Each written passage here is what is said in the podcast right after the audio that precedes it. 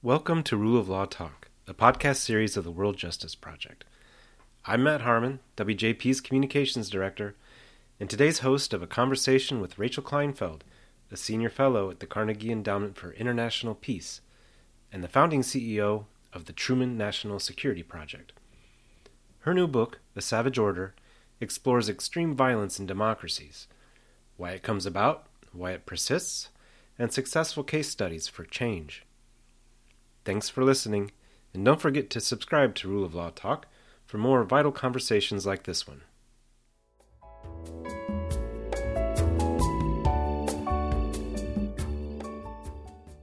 Extreme violence is crippling democracies around the globe, and not because of war.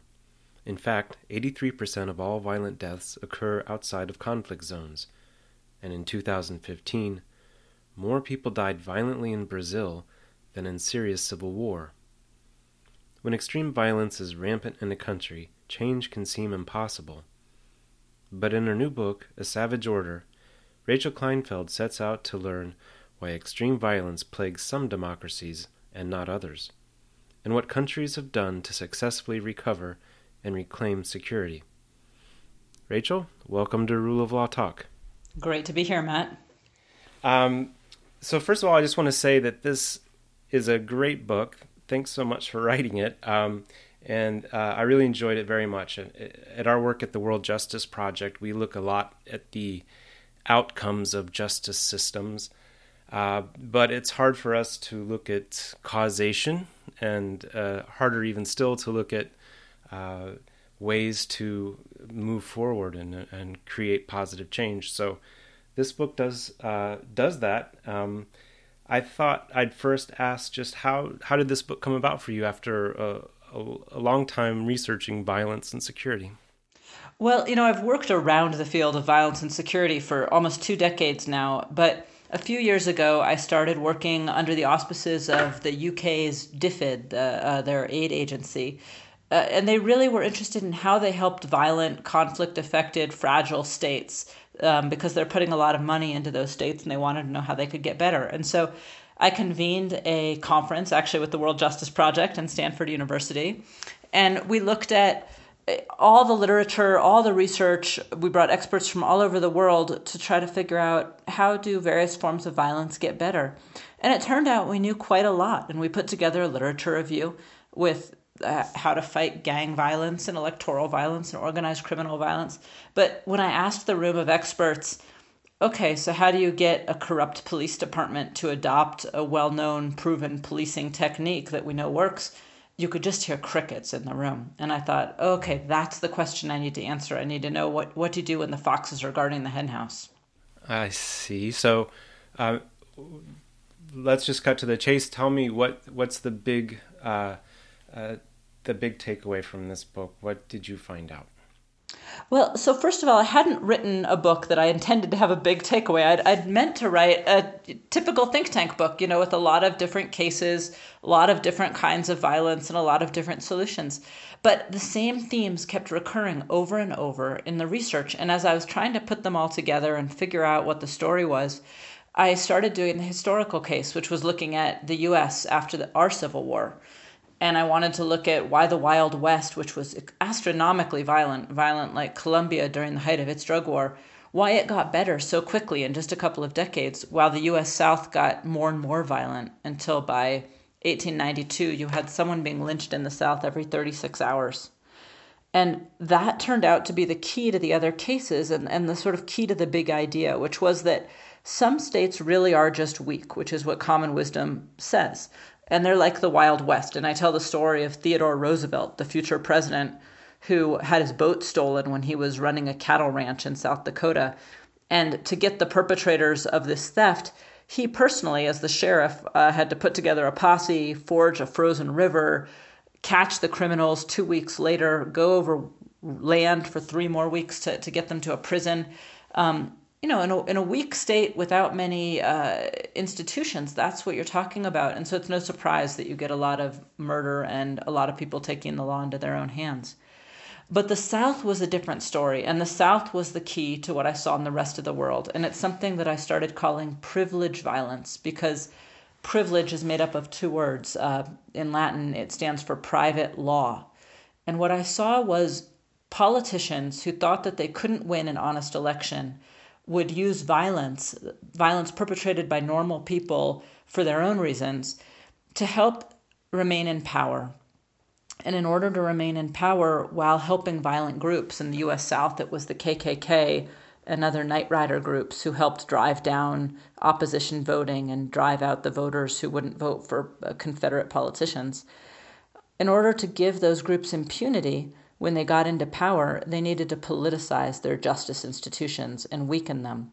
And so you saw a pattern of weak institutions, but there was a reason they were weak. They were being deliberately weakened by politicians who profited from that weakness. Interesting. Um, one something that really struck me in uh, just your introduction was reading about uh, the effect of violence on people. Um, I, I, think it might be easy for some of us who live in safer environments to um, imagine this is a problem that happens elsewhere. It's interesting that you looked at the American South and West, um, but uh, the violence that happened then, the violence that's happening now in uh, Central and South America, uh, what is what does that violence do to people?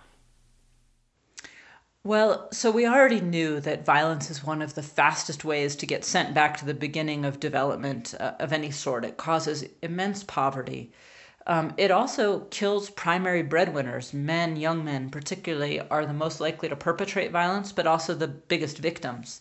And so in Mexico right now, you have about 100,000 men who, who would have existed who don't. And that means hundreds of thousands of kids who don't have a father, don't have a primary breadwinner. And uh, we knew that if you witness violence as a child, it can it can harm you. Not for all children, but for less resilient children, it can cause PTSD that makes them more impulsive, more likely to commit violence themselves later on. But some scientists now think it alters genes, actually. And this isn't proven, it's a theory that they're working on.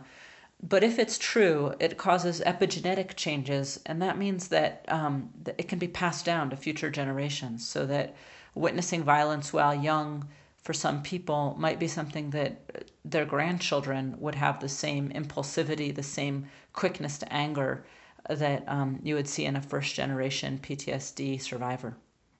Wow, that is surprising.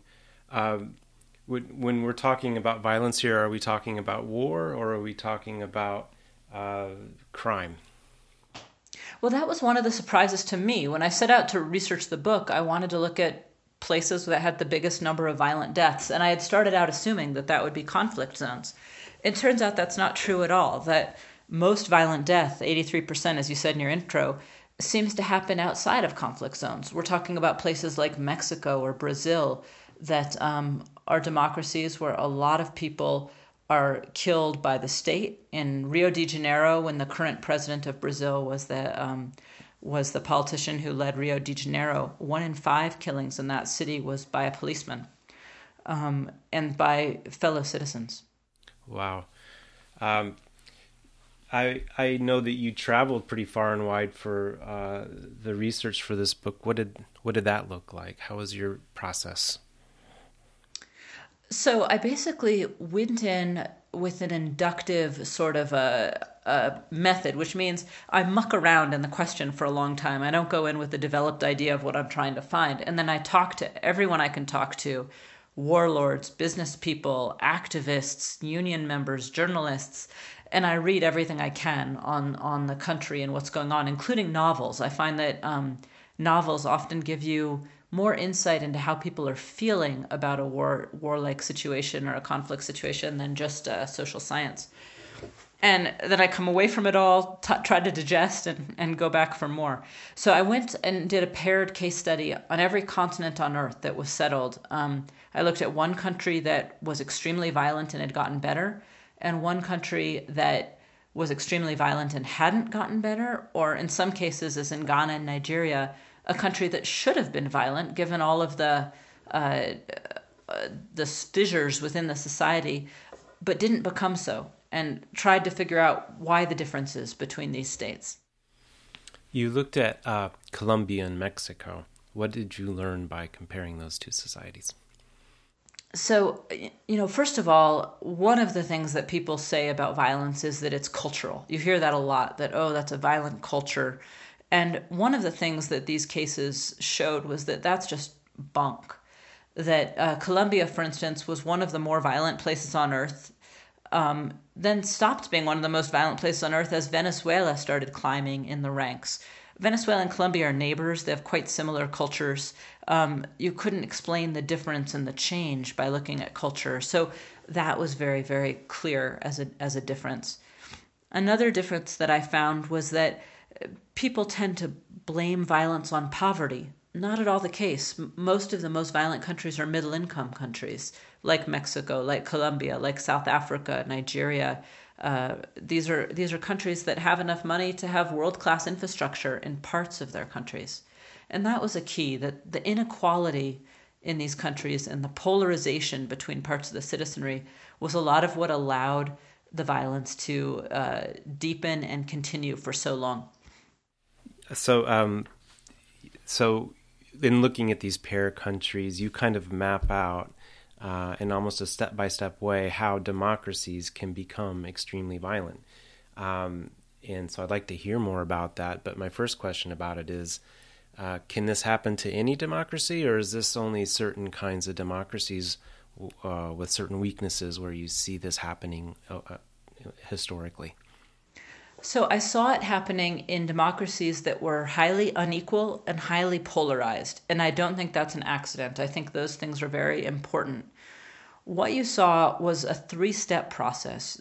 First, you had politicians who faced a very polarized electorate where they might not win. And if they didn't win, the repercussions because of the polarization could be quite serious. They could end up in jail, they could end up uh, in exile, or even killed.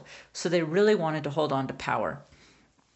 And they thought that they couldn't do that through regular elections because the, of the level of polarization uh, within the electorate.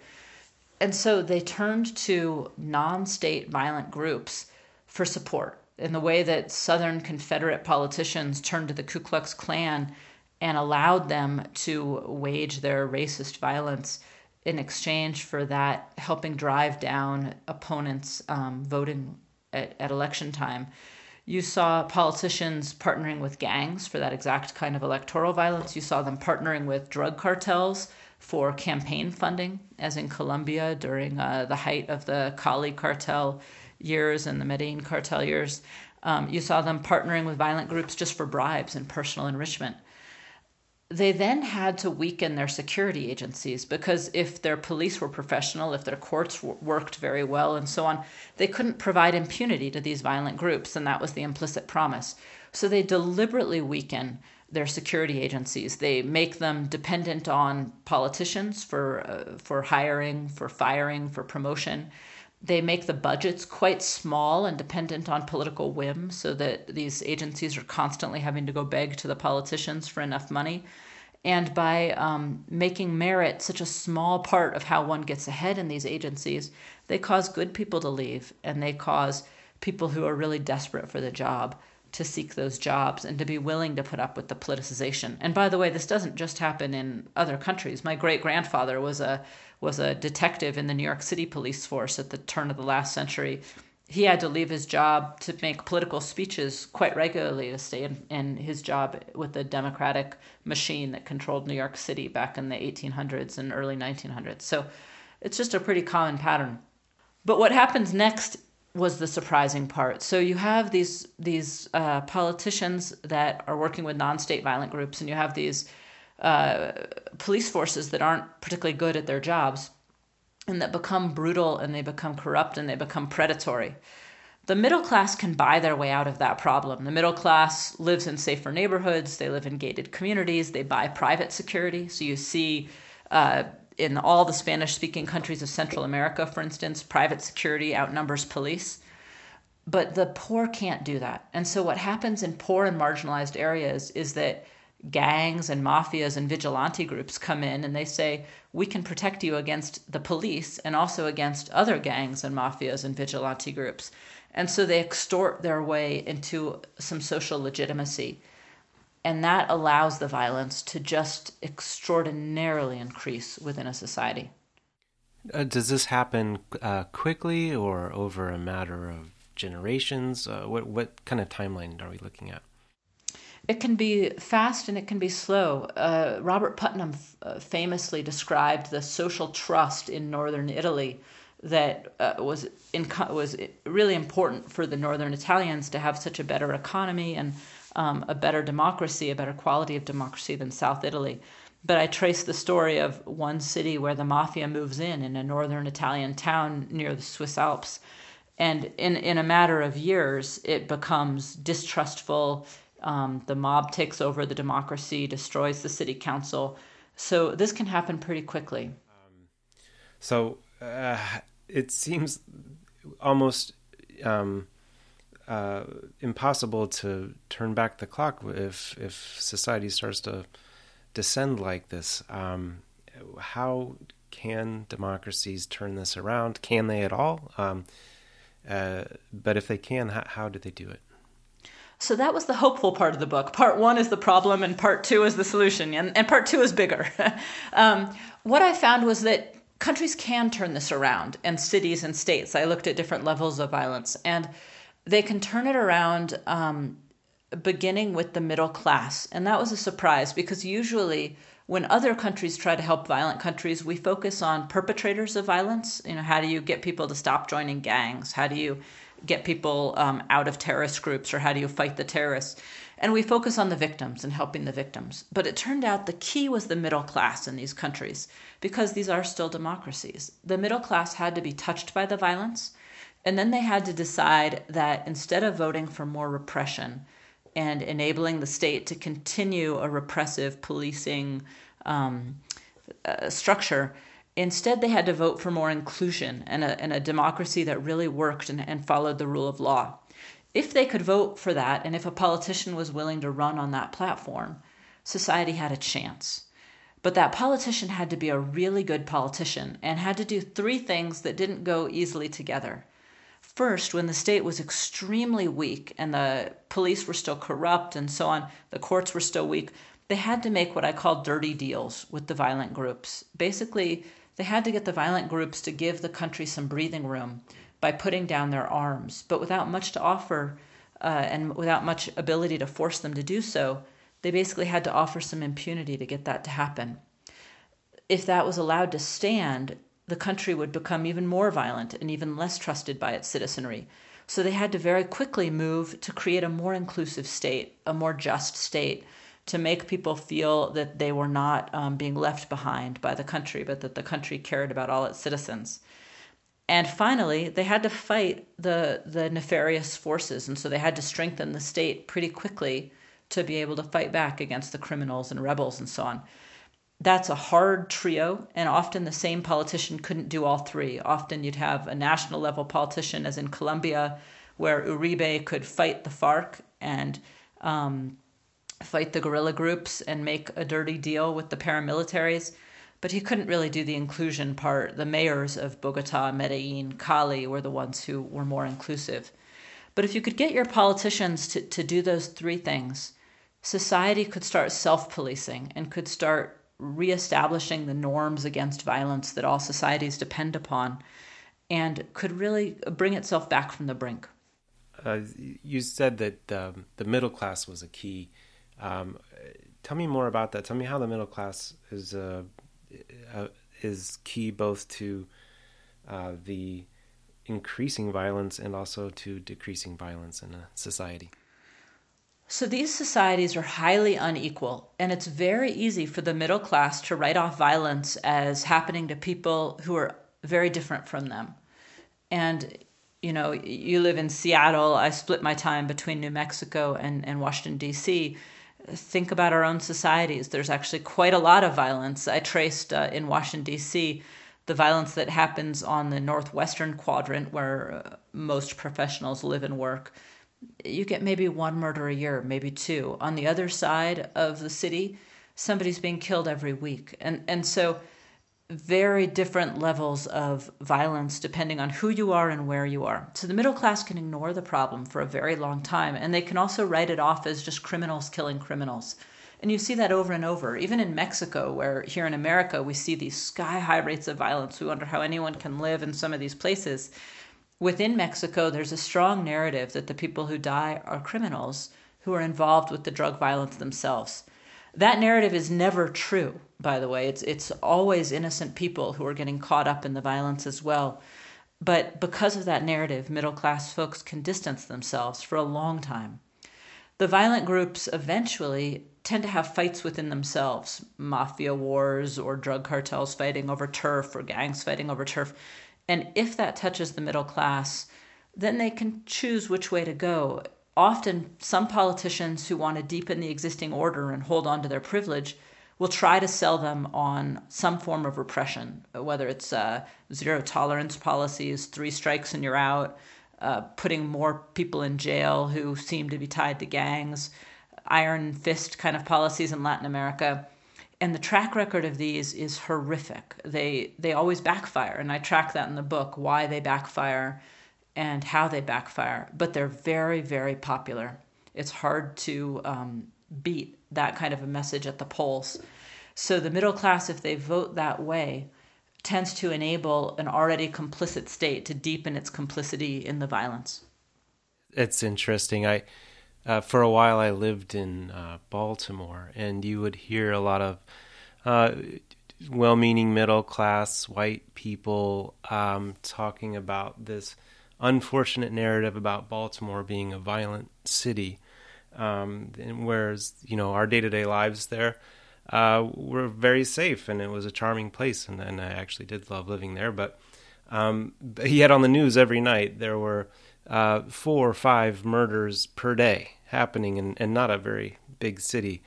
Um, and I think that issue of inequality uh, is one that really uh, is important to think about. And I think that you draw that connection uh, really successfully in the book. Um, maybe even the example you give of, of, of, just right now of Washington, D.C. or Seattle, um, we see at the same time we see violence, we see um, more and more homeless people on the streets, and the, the idea of income inequality becoming a very real thing in our cities. And uh, this long way of saying I'm curious if you want to comment on where you think the United States is along this road of uh, getting better or getting worse in terms of violence, security, safety.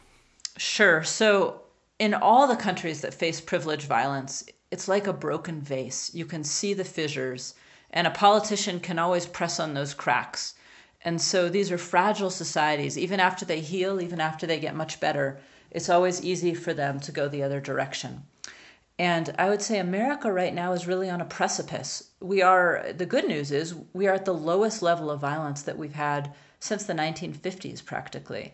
If you took out the four uh, most violent cities in the country, if you took out Baltimore, as you mentioned, uh, Detroit, New Orleans, and St. Louis, we would be at 1950s levels of violence. So it's an extraordinarily positive point. However, um, we're really teetering in a bad way. There, there's a man named Randy Roth, an academic from Ohio, who did a beautiful book called American Homicide, tracing homicide in America from the founding. And what he found was that in the United States, it correlates quite closely with two variables how many people say they think government is crooked, and how much trust they have for their fellow citizens across different groups.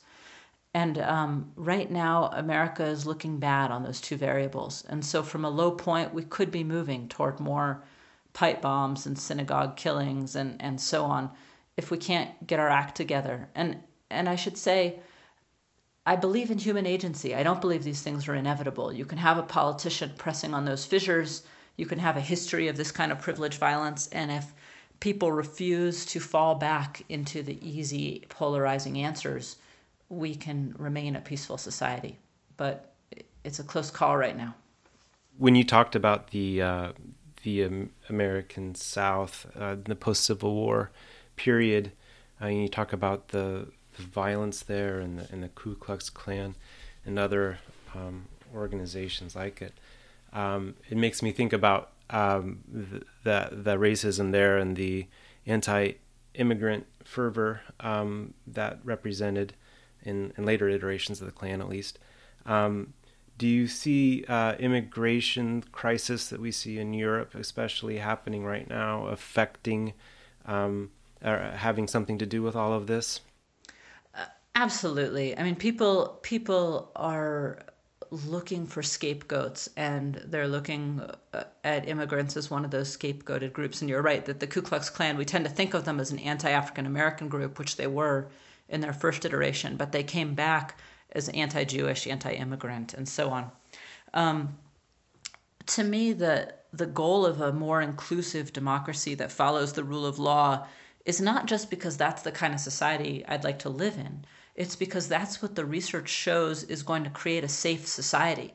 Immigrants, for all they get scapegoated in America, are actually the least likely to commit violent acts of any other um, group, much, much less likely than uh, young white males or young immigrant males. And so uh, we scapegoat them at our peril. Those are the most safe parts of our country, actually. Mm, that's really interesting.